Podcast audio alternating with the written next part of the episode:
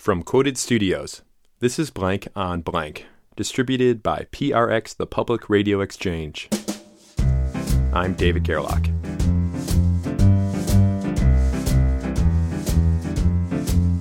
This week, we're bringing you a rare recording of Nina Simone.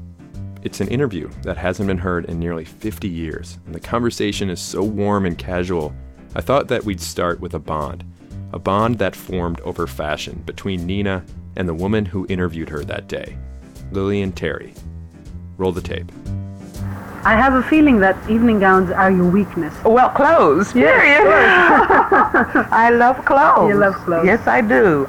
And I know what a part clothes play in your performance. I mean, if you come out and you look the way you want to look, you will create a mood before you open your mouth. And sometimes that can be enough to get your audience exactly in the groove where you want them.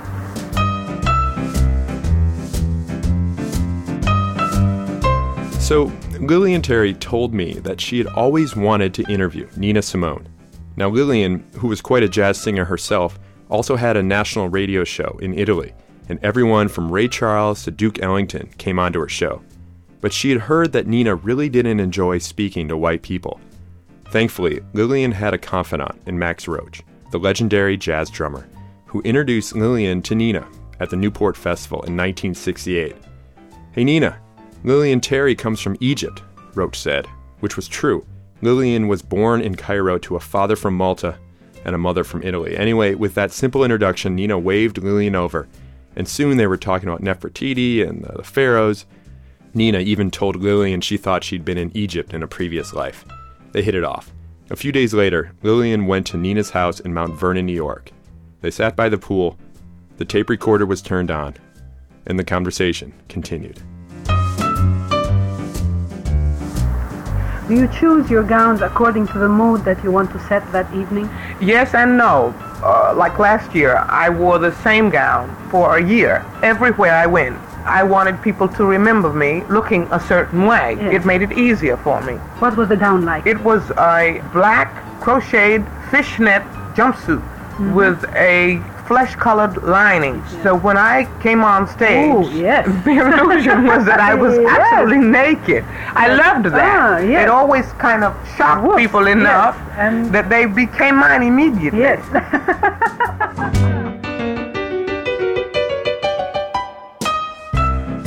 Nina Simone is my stage name.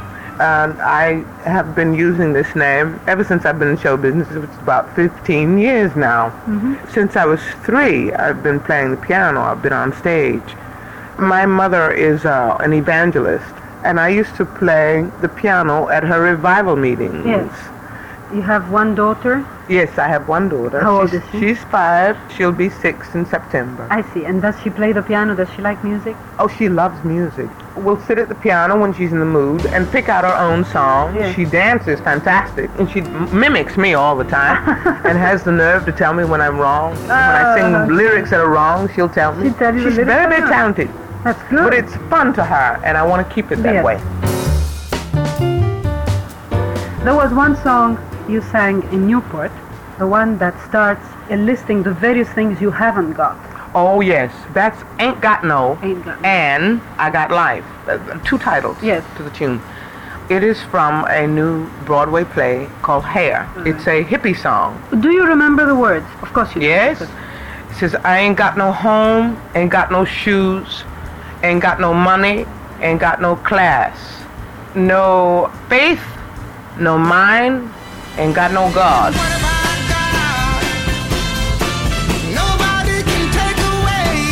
Then the song stops, and then it says, Well, what have you got? I got my hair, got head. So you get the two Yes, pictures right yes, there. yes. Really, in these days, in these hard times, Yes. is you must be grateful that you are surviving, Yes. that you have your help. Got my tongue, got my chin, got my neck, got my And of course, the last song you sang was very beautiful. The King of Love is King Dead. of Love is Dead. Now that's composed by my bass player.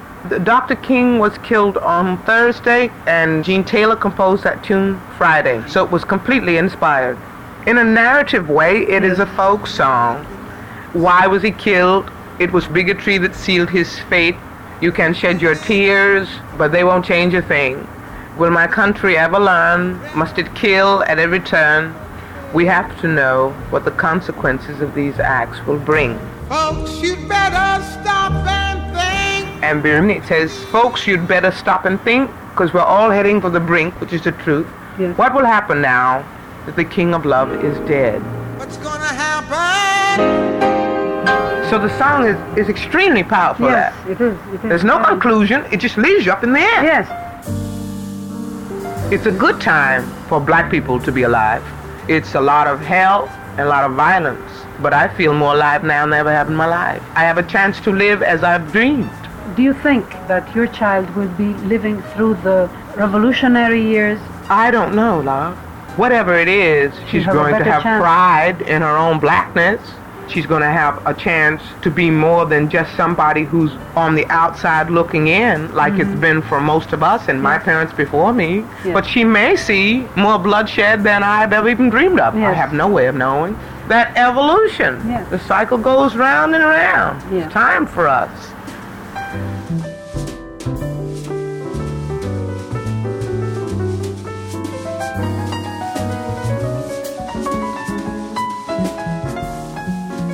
That was Nina Simone speaking with Lilian Terry in 1968.